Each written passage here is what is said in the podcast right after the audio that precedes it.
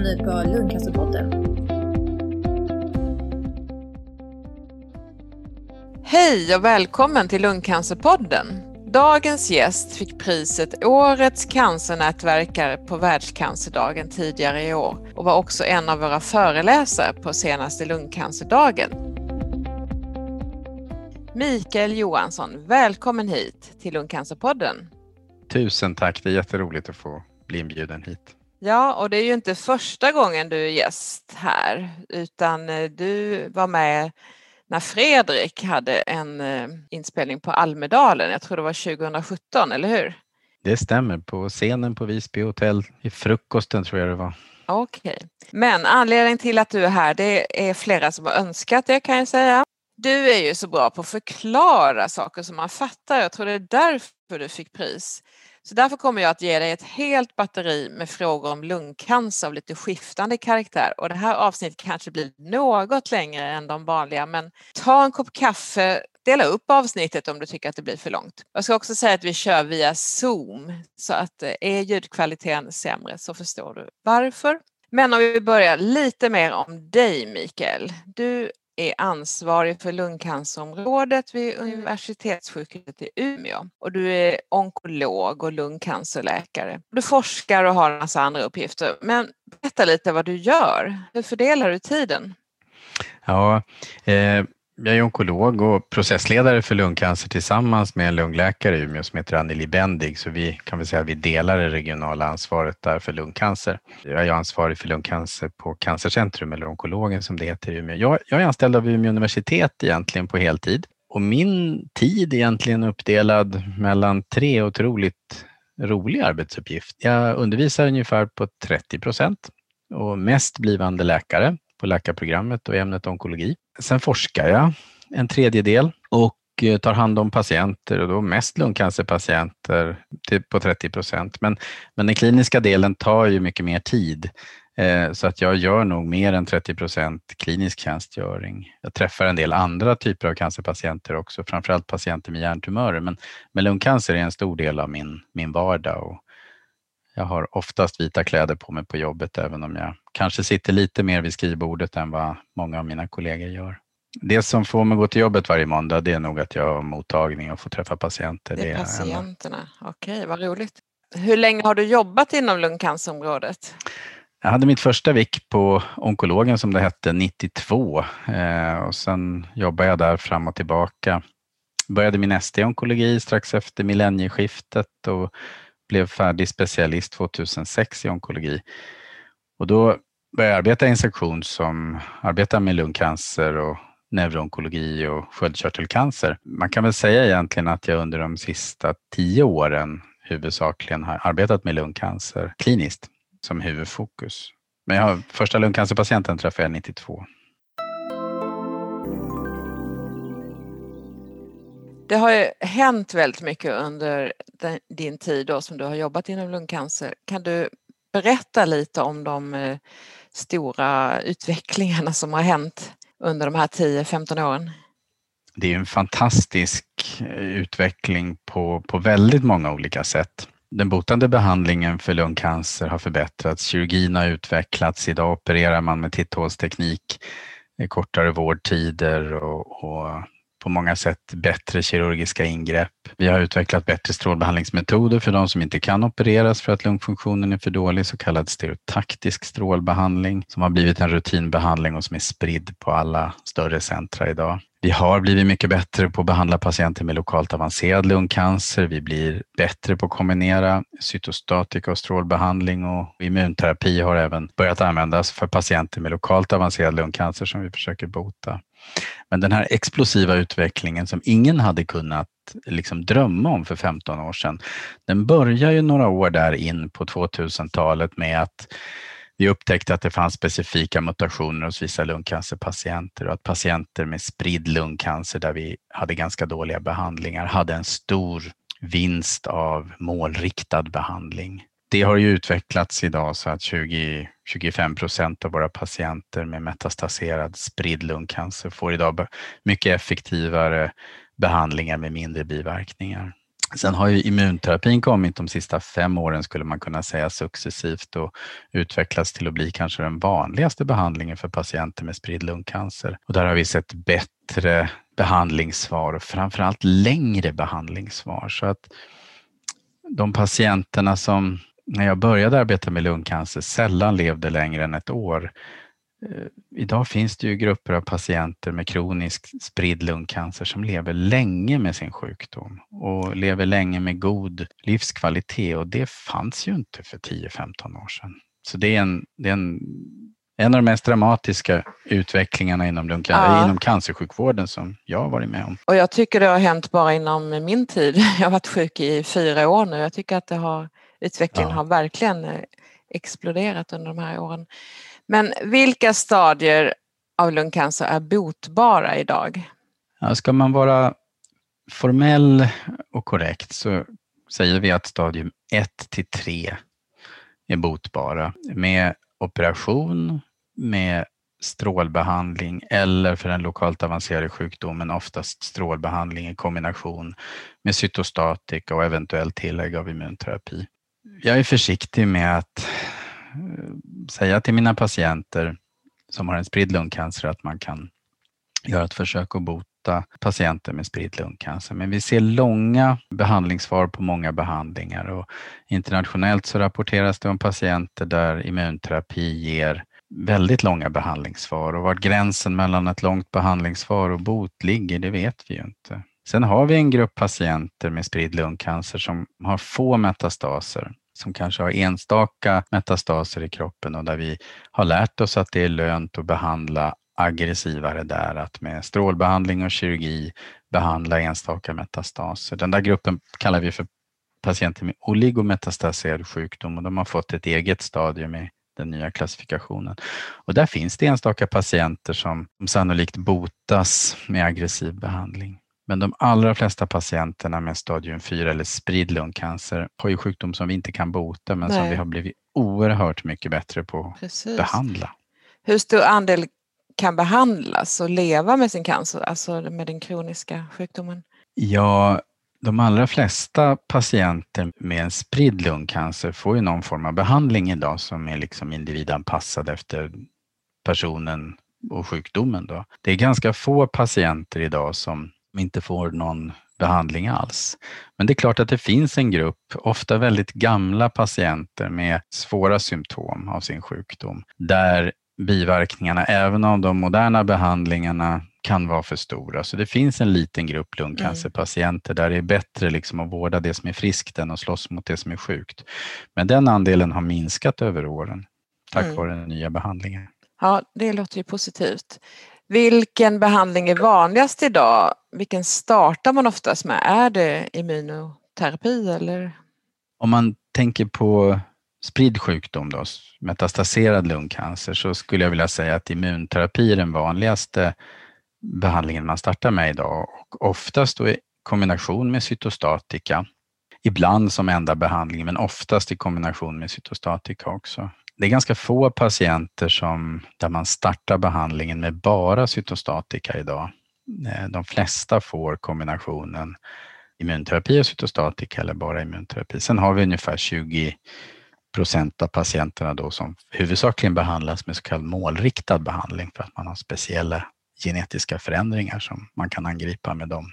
Och alla kanske inte kan få immunterapi?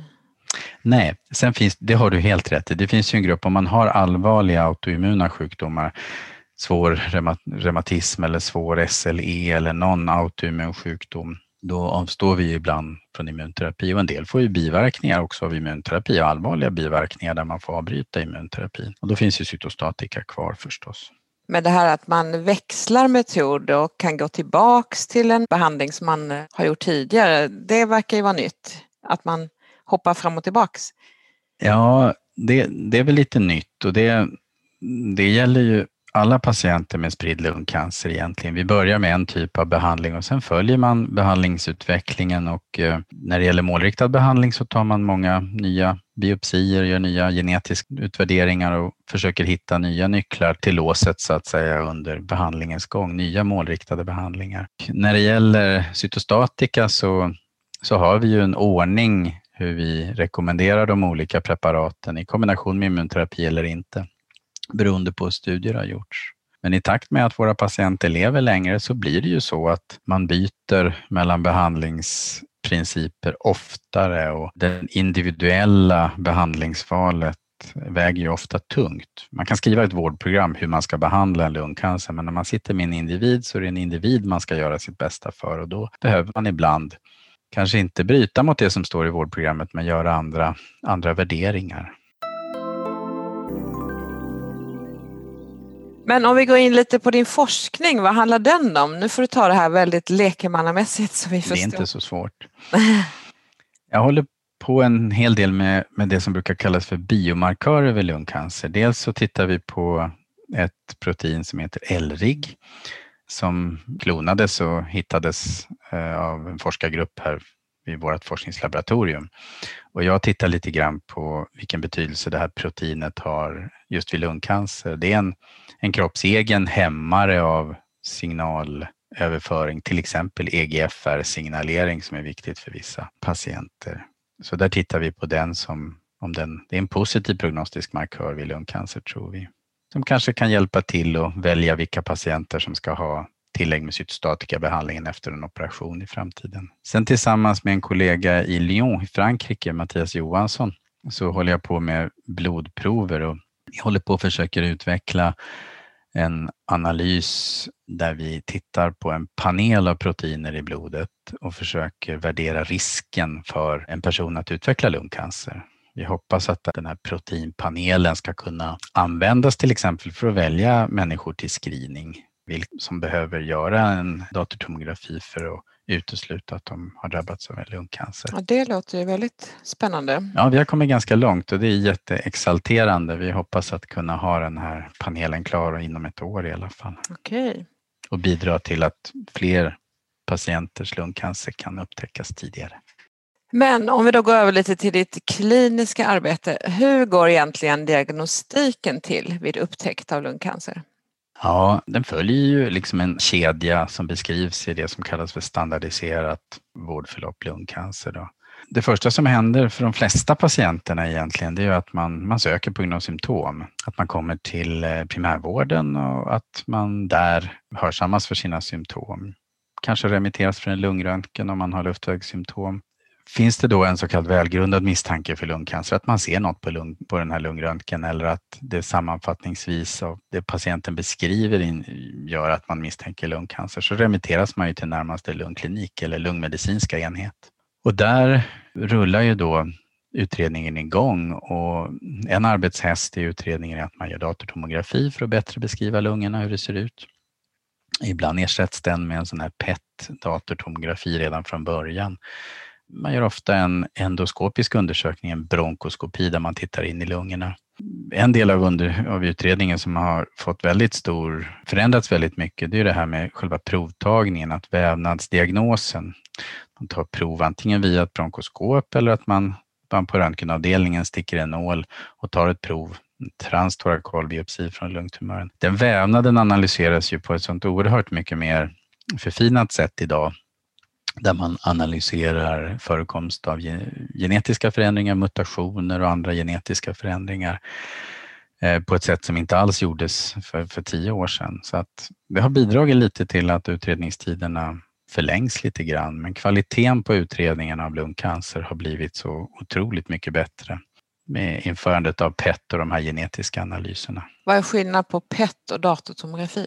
Man kan säga mm, PET är en nuklearmedicinsk undersökning. Då får man en, sprutar man in ett radioaktivt sockermolekyl i blodet som tas upp av alla celler som gör av med mycket socker och cancerceller och särskilt lungcancerceller de bränner mycket socker i, i sig. Och då får man en bild av hur sockerförbränningen förändras eller i kroppen. Och har man då en, en, en prick i lungan som, som syns tydligt på den här nuklearmedicinska bilden, att den lyser lite grann som en sol, då, då är sannolikheten större att det är en tumörförändring, en, en cancer. Att det är aktivitet pågående. Och samtidigt med den undersökningen gör man alltid en datortomografi också så att man får en bra bild av hur det ser ut strukturellt. Det som gör att PET är viktigt för lungcancer, alla patienter som, som drabbas av lungcancer behöver inte göra en PET egentligen, men det som är viktigt med PET är att vi lättare kan skilja mellan sjuka och friska lymfknutor i brösthålan. Så det är lättare liksom att göra en bra stadieindelning och därmed också bättre behandlingsbeslut för patienten. Och det finns ju flera olika typer av lungcancer. Kan du bara kort nämna vilka och hur stora grupperna är? Ja, vi har ungefär 4 000 lungcancerfall per år i Sverige och eh, idag är drygt hälften av dem, jag skulle vilja säga 55 procent om man tittar i våra register, så har de eh, det vi kallar för adenokarcinom. Och eh, de patienterna, det, det är en typ av lungcancer som har ökat ganska mycket sett över tiden. Den näst vanligaste eh, lungcancerformen som vi har, det är det vi kallar för skivepitelcancer. Det är ungefär 20 procent av våra patienter som har skivepitelcancer. Går vi tillbaka till 90-talet så var det 80-90-talet så var det den vanligaste formen av lungcancer. Idag är det som sagt var adenokarcinom som är den vanligaste formen.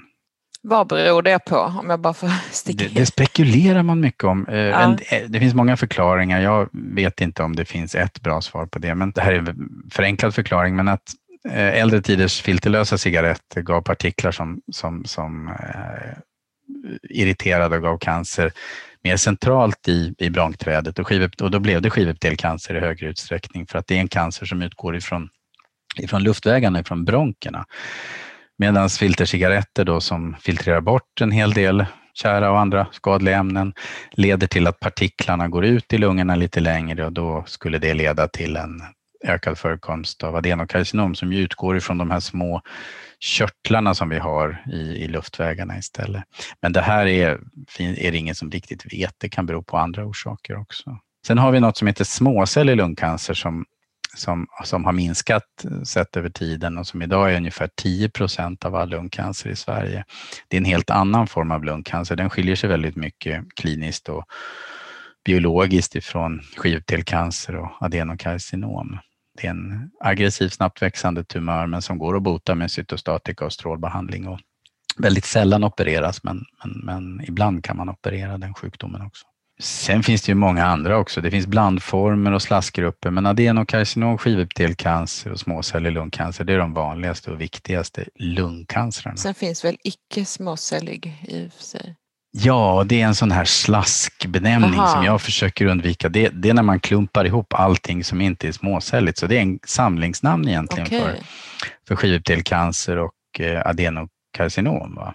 Båda de är icke småcellig lungcancer. Mm. Och ibland är det ju så när man tittar i mikroskop och gör genetiska analyser så kan man inte riktigt säga vad det är och då kan man kalla den för icke småcellig lungcancer. Men det är en liten slaskgrupp egentligen. Mm. Sen kan man också dela upp eh, lungcancer i undergrupper beroende på vilken genförändring man har. Det här vi pratade om mm. tidigare med mutationer som man då söker efter när man gör en bronkoskopi. Mm. Och mutationer är ju då behandlingsbara, så det är ju det positiva. Men har alla tumörer en mutation? Ja, precis, det är det som är liksom cancerns gåta. Cancer är ju en genetisk sjukdom oavsett vilken cancer det är och olika typer av genetiska förändringar, mutationer eller kromosombrott eller omstrukturering av kromosomer. Det, det finns många olika såna typer av genförändringar där mutationer är en flera sådana på rad så att säga i en cell leder till slut att, till att cellen kan, cellens beteende förändras och en cancer utvecklas. Så att alla cancrar har några former av genetiska förändringar, så är det. Och det som är speciellt vid lungcancer som vi ju känner till sen man började liksom nosa på det här strax efter millennieskiftet och under de senaste 15 åren så har genetiska förändringar haft väldigt stor betydelse vid lungcancer. Tittar vi i Sverige idag så vet vi att ungefär drygt 10 procent, 10 till 15 procent av våra patienter har genetiska förändringar i en tillväxtfaktorreceptor som heter EGFR. Och de patienterna kan vi behandla med EGFR-hämmande läkemedel med mycket bättre effekt än andra behandlingar. Kan man ha flera mutationer samtidigt? Ja, alltså vad ska man säga, dogmen eller det vi går efter det är att man oftast inte har det. man har inte, oftast inte en, en EGFR-mutation och en annan mutation samtidigt. Så att hittar man en sån här, då, då är det en viss typ av lungcancer och då letar man inte så himla mycket mer. Men nu följer vi tumörerna över tid. Vi ser enstaka patienter som får andra typer av mutationer och man får ju olika typer av resistensmutationer i samma gen som man kan hitta. Så att de här patienterna, de har vi lärt oss att vi behandlar dem i olika omgångar med olika typer av sån här målriktad behandling och vi har blivit noggrannare med att leta orsakerna genetiskt till varför tumören växer till. Och ibland så kan vi hitta behandlingar som kan passa en patient som har sviktat på en form av målriktad behandling om man gör en ny sån här genetisk profilering. Och det är det här som kallas för precisionsmedicin eller individualiserad medicin. Och där blev det ju lungcancer som tack vare att man hittade de här genetiska förändringarna liksom gick i bräschen. Och jag skulle nog vilja säga att bland de stora sjukdomarna, nu sticker jag ut huvudet lite, mm. men bland de stora vanliga cancersjukdomarna i Sverige i alla fall, så är det lungcancer som uppfyller liksom kraven för det vi kallar för individualiserad cancerbehandling. Därför att vi har fyra eller fem, beroende på hur man räknar idag, gener som måste analyseras för att man ska kunna sätta igång behandlingen. Målriktad behandling används vid bröstcancer och kolorektalcancer och andra tumörsjukdomar också. Men tack vare att det finns så många gener vid lungcancer så var det just vid lungcancer som de nya sekvenseringsteknikerna blev ett måste till slut för att vi var tvungna att titta på så många genetiska förändringar. Så lungcancer är en sjukdom som har gått i bräschen för det som kallas för precisionsmedicin, det skulle jag verkligen vilja säga. Är alla mutationer behandlingsbara idag? Nej, alltså man har ju alltid en massa mutationer. Alltså det finns ju alltid mutationer som, som har lett fram till den här individens cancersjukdom. Idag har vi, skulle jag vilja säga, fyra till fem gener som är behandlingsbara. De heter EGFR, ALK, ROS1 och BRAF och det är olika typer av receptorer och signaltransduktionsmolekyler kan man säga i, som på olika sätt signalerar i cancercellen. Sen är det på väg en ny som kommer inom kort som heter Rätt som blir den femte då. Och fler knackar på dörren runt hörnet så att jag räknar med att den här familjen för lungcancer kommer att växa stadigt. Om man då som jag har en typ av mutation så verkar det som att den förändras med tiden. Att eh, när man blir resistent så helt plötsligt så har det uppstått något annat som man då lyckligtvis kanske kan behandla med en ny medicin. Precis. Varför ändrar de sig? Ja, man kan se det lite grann som den gamla evolutionsforskaren Darwin som vi alla har hört talas om. Att om man har en tumörsjukdom då, som har en mutation och så utsätter vi den här tumören för, för en behandling som gör att cellerna som har den här mutationen inte kan växa till och dör.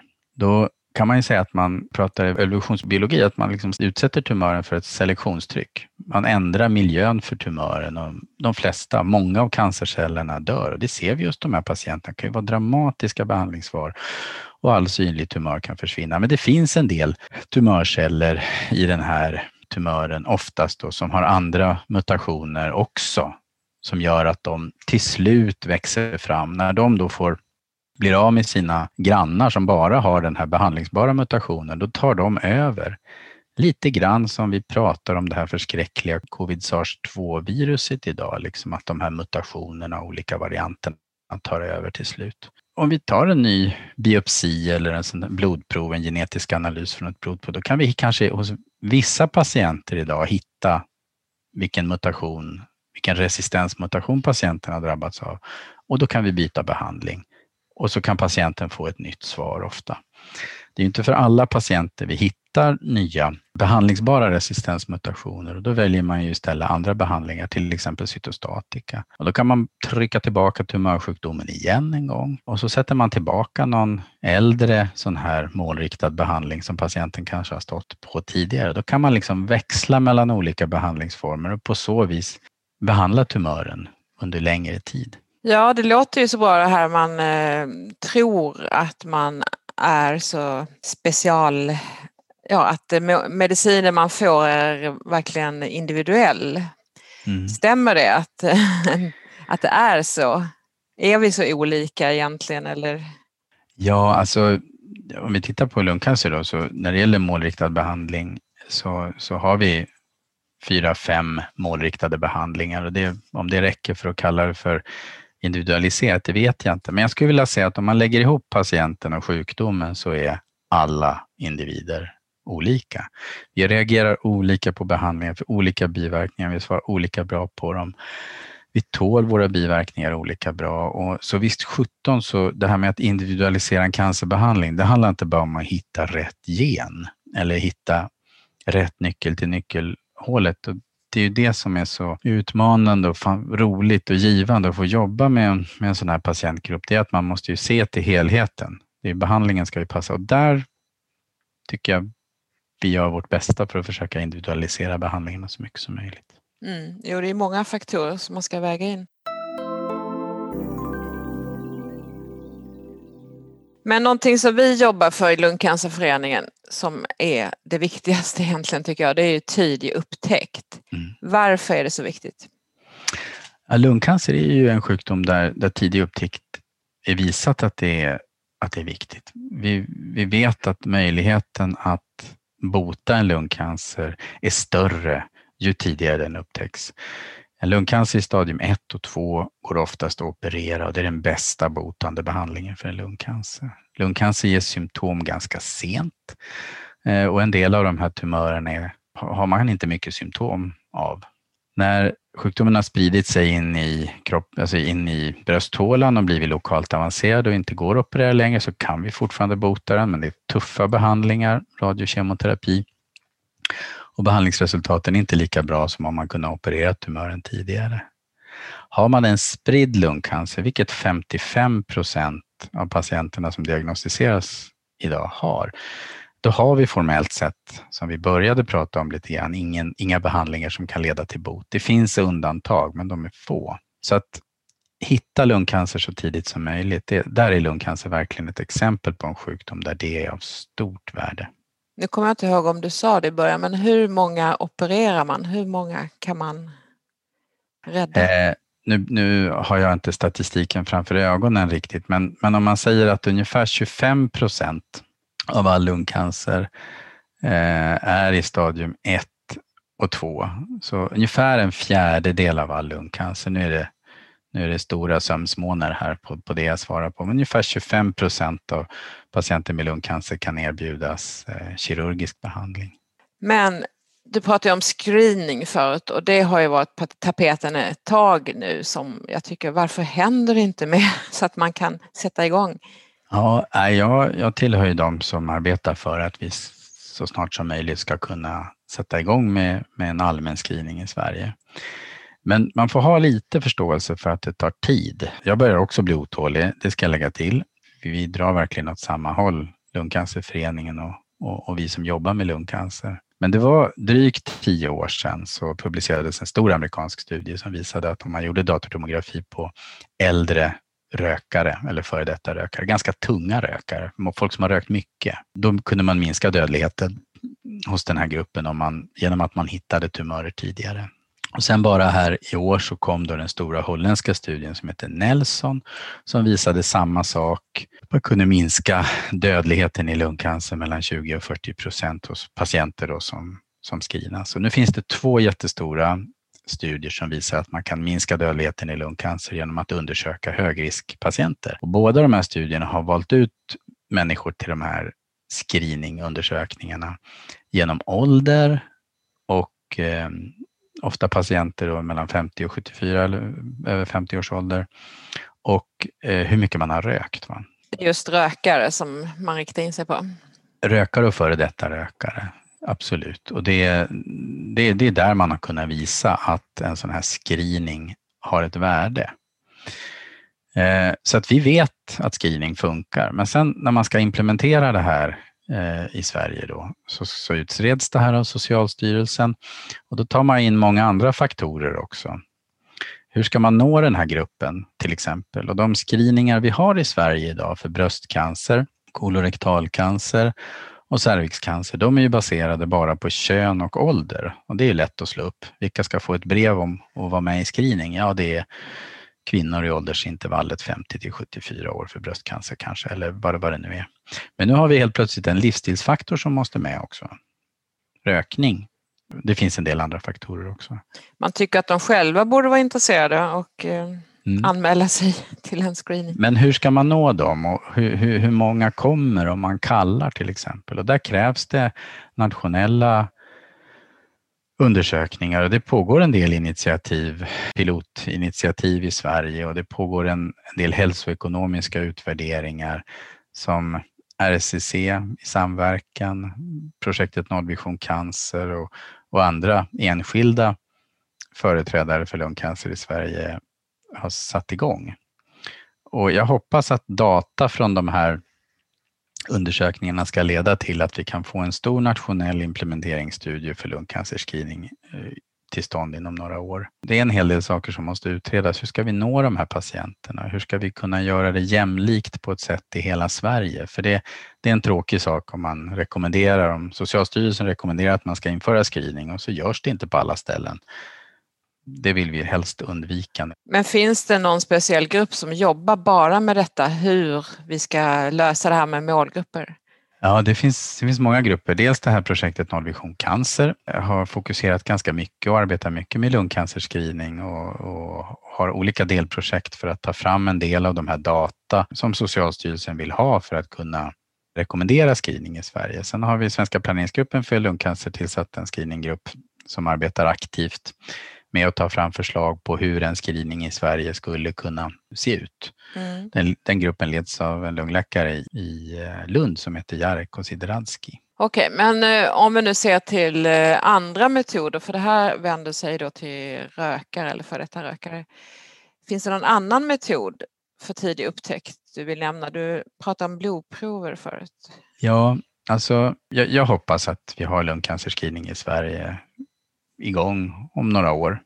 Jag kanske är naiv, men jag hoppas och tror det. Och då kommer det att bli en screening som erbjuds till patienter i ett visst åldersintervall som är rökare eller före detta rökare. Det är där det är visat att screening har en betydelse. Att erbjuda alla i vissa åldersintervall en datortomografi skulle förmodligen leda till ett oerhört stort antal falskt positiva prickar som upptäcks och väldigt många människor som skulle få genomgå ganska jobbiga utredningar som har en viss risk också i onödan och då skulle nettoeffekten bli negativ. Så jag hoppas att vi i framtiden, men nu pratar vi forskning och inte någonting som går att sätta igång imorgon, att till exempel blodprover. Det kanske är så att när man kommer upp i ett visst åldersintervall så kanske man kan ta ett blodprov som, som på något sätt kan indikera att det finns risk för vissa typer av cancer och att man då går in i, i olika typer av screeningprogram för att hitta de där som borde ha screenats men som faller utanför de här kända riskgrupperna. Men det är fortfarande forskning och ganska långt bort ifrån en vardag. En annan fråga som eh, du har varit inne lite på det är det här med standardiserade vårdförlopp, att det är så viktigt att det är lika och jämlikt i hela landet. Eh, är det så att eh, det följs och hur viktigt tycker du att det är det här med jämlikhet?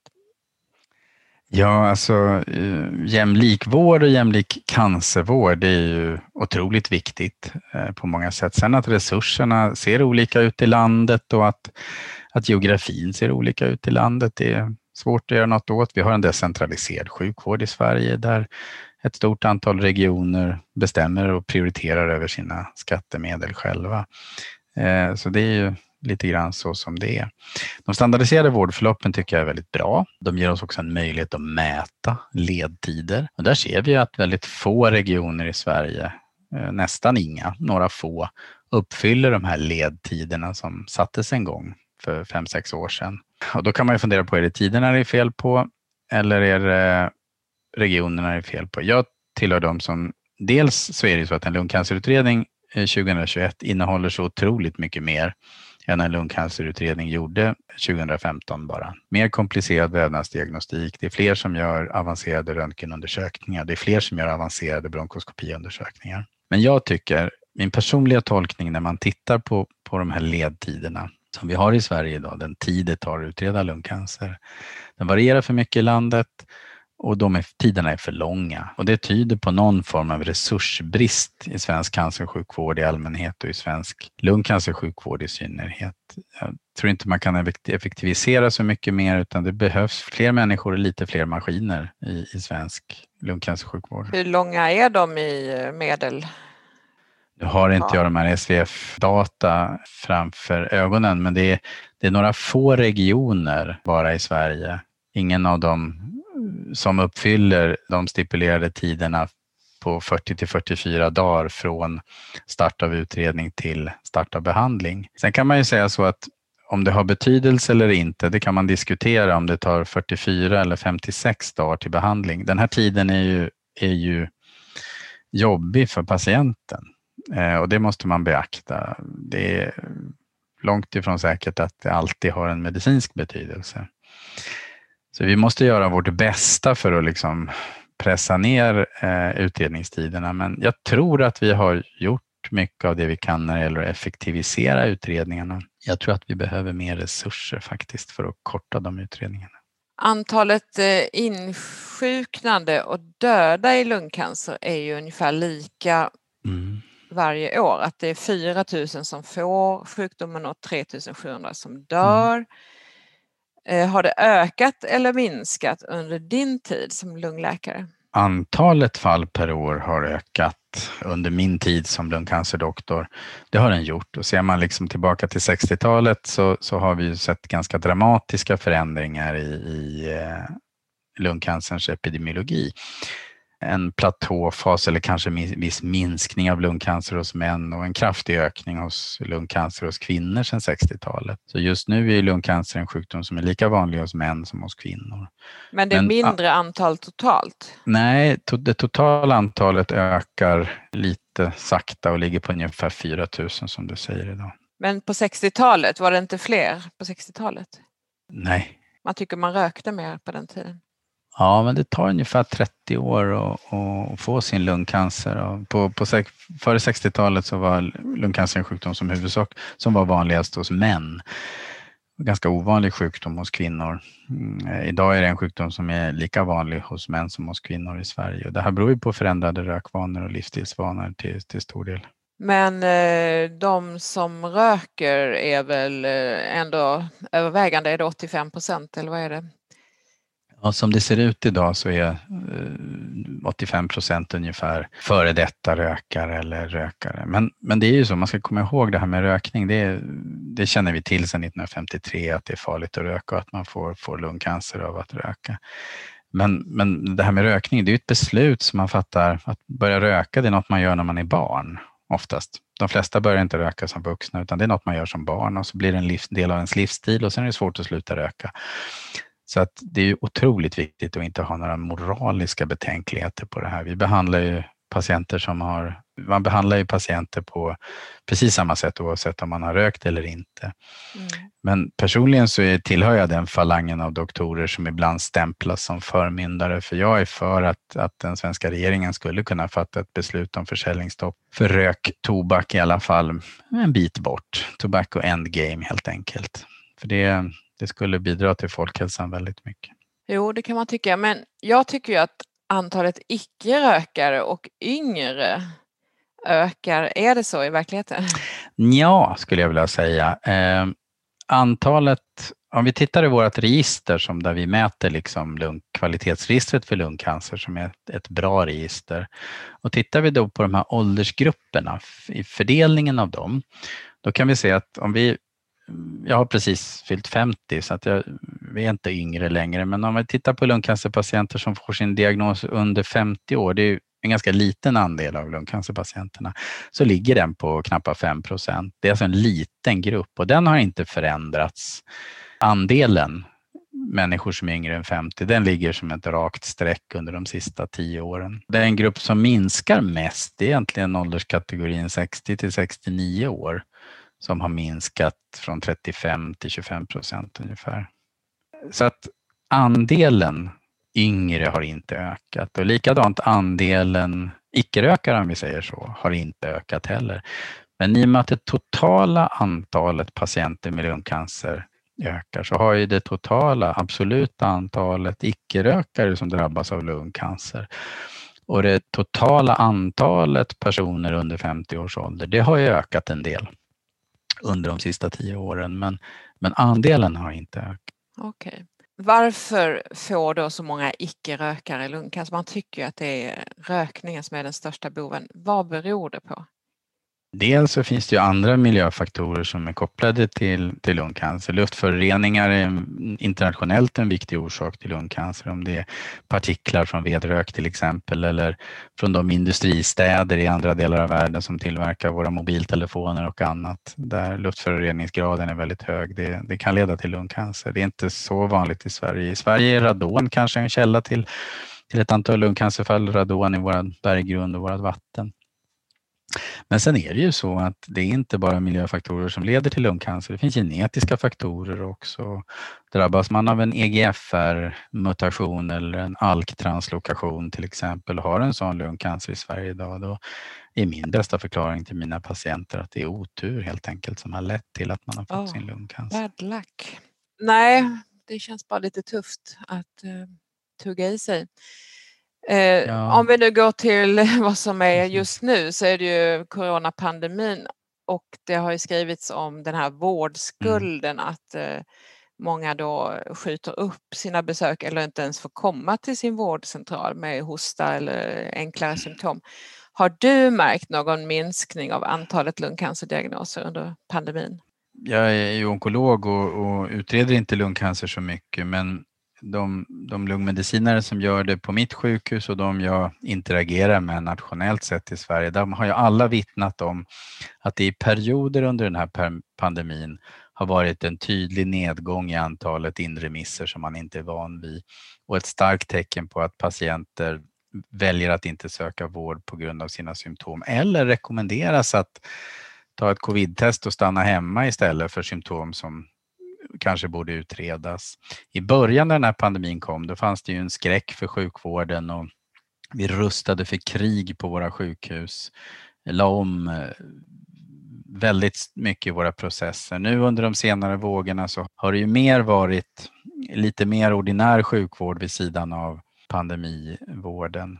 Vi får väl se vad pandemin har åsamkat men absolut har jag sett eh, perioder av minskade inremisser och det är någonting som oroar mig. Och vi kommer säkert att se det här i våra lungcancerregister senare att det, har, att det har varit förändringar i stadiefördelningen. kanske fler patienter som vid diagnos har mer avancerade stadier under det här året som vi har haft pandemi. Så jag skulle vilja ta tillfället i akt och verkligen uppmana människor som har långvariga andningssymptom, som hostar blod eller som har axelsmärtor bröstkorgssmärtor som inte ger med sig. Att söka sjukvård och eh, våga. Det är definitivt inte så att man ska vara rädd för att gå till ett sjukhus om man ska utredas för en misstänkt cancersjukdom. Det, det är Nej, nog farligare att man gå på Man får stå på sig där.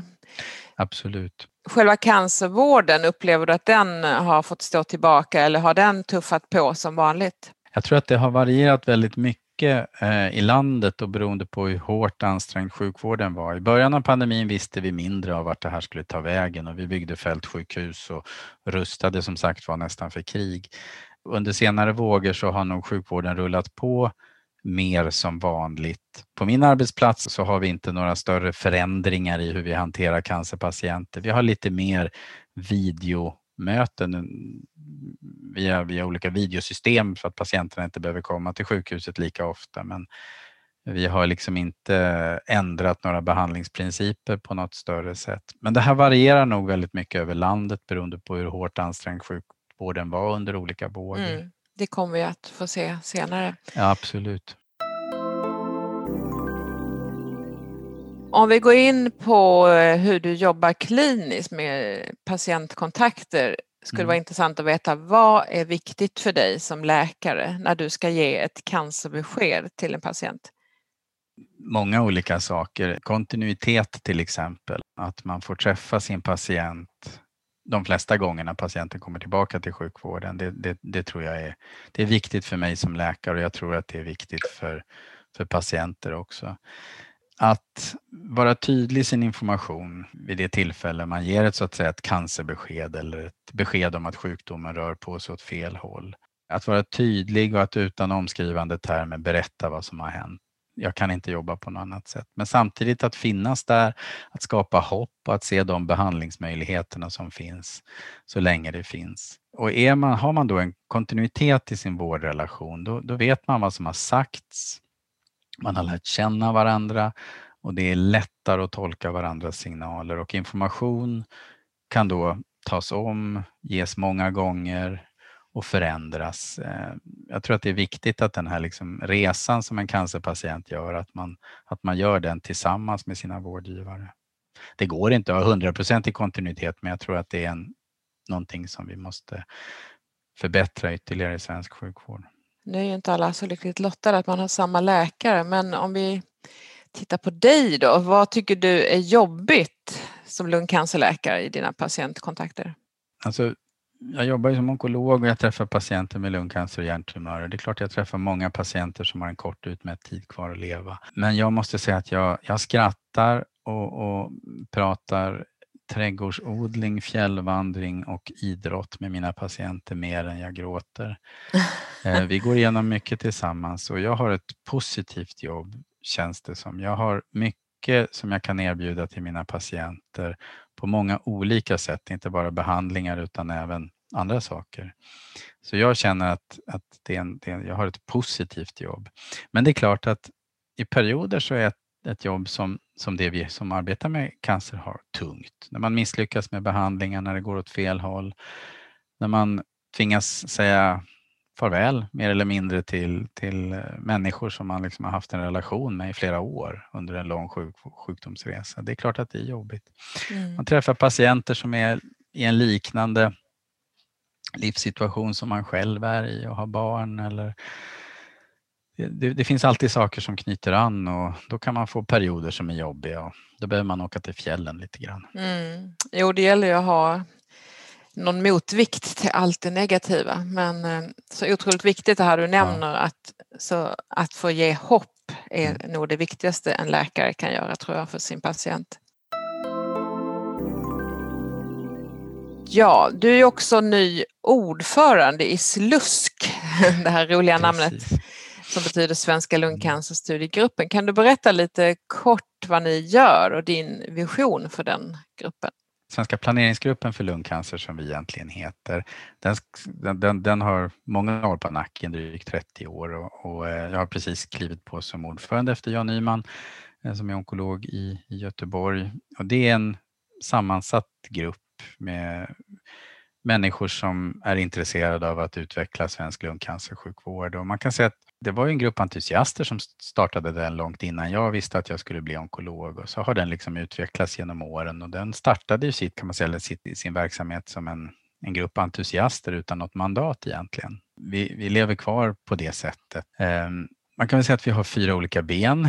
Ett ben är att bedriva eh, klinisk eh, lungcancerforskning, att göra kliniska studier och då när vi gör det, då kallar vi oss då för Swedish Lung Cancer Study Group eller SLUSK och det är så kul ord så att vi får heta SLUSK hela tiden. Eh, och det, det har flera företrädare i Svenska planeringsgruppen för lungcancer gjort genom åren. Så kliniska prövningar, akademiska kliniska prövningar driver vi. Sen har vi börjat med lite mer translationell molekylär lungcancerforskning och där har vi ett projekt som heter SMIL, Swedish Molecular Initiative in Lung Cancer, eh, som drivs av särskilt intresserade i planeringsgruppen. Där vi bland annat håller på med ett stort projekt där vi försöker ta reda på just hur lungcancer hos icke och aldrig-rökare ser ut. Ett projekt som drivs av Maria Plank i Lund tillsammans med planeringsgruppen. Då. Sen skriver vi vårdprogrammet för, för lungcancer och eh, vårdprogrammet har ju stöpts om från att vara skrivet av en grupp entusiaster till att det ska stöpas in eller tryckas in i en form då som RCC har. Så det finns en vårdprogramsgrupp som har en regionalt jämlik sammansättning och eh, som ansvarar då för att ta fram ett vårdprogram. Det har ju behövt uppdateras väldigt mycket så vi är precis i slutfasen att göra en 2021 version. Och den vårdprogramsgruppen består till stor del av medlemmar i Svenska planeringsgruppen för lungcancer men också brukarföreträdare som är utsedda av Lungcancerföreningen, två stycken, och eh, en del adjungerade medlemmar eh, som inte sitter i planeringsgruppen. Det fjärde benet som Svenska planeringsgruppen för lungcancer har, det är utbildning. Vi försöker bidra till utbildningar för sjukvårdsföreträdare då, liksom för att vi ska fortsätta hålla en hög nivå på lungcancersjukvården i Sverige. Där har vi ett projekt som heter EEP, Emerging Experts in Lung Cancer, som ska vara en, en flerstegsraket för nya blivande lungcancerdoktorer där en grupp ska få gå fyra olika kurspaket då, genom tiden. Just nu så har det här fått lite fördröjning på grund av coronapandemin. Men utbildning, klinisk forskning, translationell forskning och vårdprogram, det är sånt vi håller på med. Ja, det var ju ganska mycket. Men vad är det som driver dig att göra så här mycket olika saker för lungcancer? Jag började min verksamhet som neuroonkolog eller hjärntumörsdoktor. Jag skrev min avhandling en gång i tiden om blodkärl i hjärntumörer. Men av olika skäl så började jag jobba med lungcancer. Jag tycker att det är en fantastiskt spännande sjukdom att jobba med. Det låter konstigt när man säger så, men det är en sjukdom som har så många ansikten. Dels allt det positiva, att vi har fått en massa häftiga nya behandlingar. Det händer så mycket. Det är naturligtvis roligt, men det är också en sjukdom med ganska stora sociala dimensioner. Det finns ett samhällsperspektiv. Eh, om vi tittar på vem som drabbas av lungcancer så rökning är inte en Eh, är inte, tobaksbruk är liksom inte fördelat eh, rakt igenom jämlikt genom samhället. Det finns en, en social dimension av lungcancersjukdomen som jag tycker är intressant. En socioekonomisk aspekt. Eh, hela det här tankesättet om att det är en självstigmatiserande sjukdom, att det är någonting som är skamligt. Man har pratat om fulcancer och skamliga cancersjukdomar. Det är sånt som får mig att bli jätteförbannad och ibland tycker jag att det är roligt att bli arg. Eh, så lungcancer rymmer väldigt många sociala och dimensioner också som jag tycker är spännande att få vara med och jobba med. Vad tror du då om utvecklingen? Tror du att det kommer att komma ett vaccin mot lungcancer eller att all cancer kommer att kunna botas under din livstid? Mm. Jag tänker på covid-vaccinet som har mm. utvecklats på mindre än ett år. Mm. Det går ju uppenbarligen. Nej, jag tror inte att, att all cancer kommer att kunna botas, men vi kommer stadigt att bli bättre på att upptäcka och behandla och cancer och göra sjukdomen till en, till en kronisk sjukdom. Vi kommer kanske att hitta vacciner mot fler som förhindrar uppkomst av flera cancersjukdomar, åtminstone de som orsakas av virus. När det gäller cancervaccin som du nämner så flera av de företag som har tagit fram de här covidvaccinerna, de jobbar ju väldigt mycket med cancervacciner också. Och det är vacciner som är till för att ge patienter som, som har drabbats av cancer redan. Och en spännande utveckling nu i olika typer av vacciner som liknar de här vaccinerna som används mot covid, som man kan ge till cancerpatienter och som kan göra till exempel lungcancer mer känslig för immunterapi. Så jag tror nog att vi inom de närmaste åren hur många de är, det vet jag inte, kommer att få vacciner, effektiva vacciner som vi ger patienter som har en etablerad lungcancer och som ökar effekten av andra behandlingar. Det tror jag vi kommer att se. Mm. Men vaccinera bort lungcancer, det tror jag inte. Det bästa vaccinet mot lungcancer är att förbjuda tobaksrökning. Det hoppas vi att det kanske kan gå i framtiden. Till sist, vad gör du när du inte sysslar med cancer? Nu pratar du lite om eh, fjällvandring och så vidare, men dygnet verkar ju ha 48 timmar för dig. Nej, det tror jag inte. Jag är en latmask egentligen, men, men eh, ja, jag tycker om att stå i köket och laga mat och ganska stor kulturkonsument. Eh, på den tiden man fortfarande fick det sprang jag mycket på konserter, en del på teater och tittar mycket på konst, läser en hel del skönlitteratur. Jag har ett stort friluftsintresse.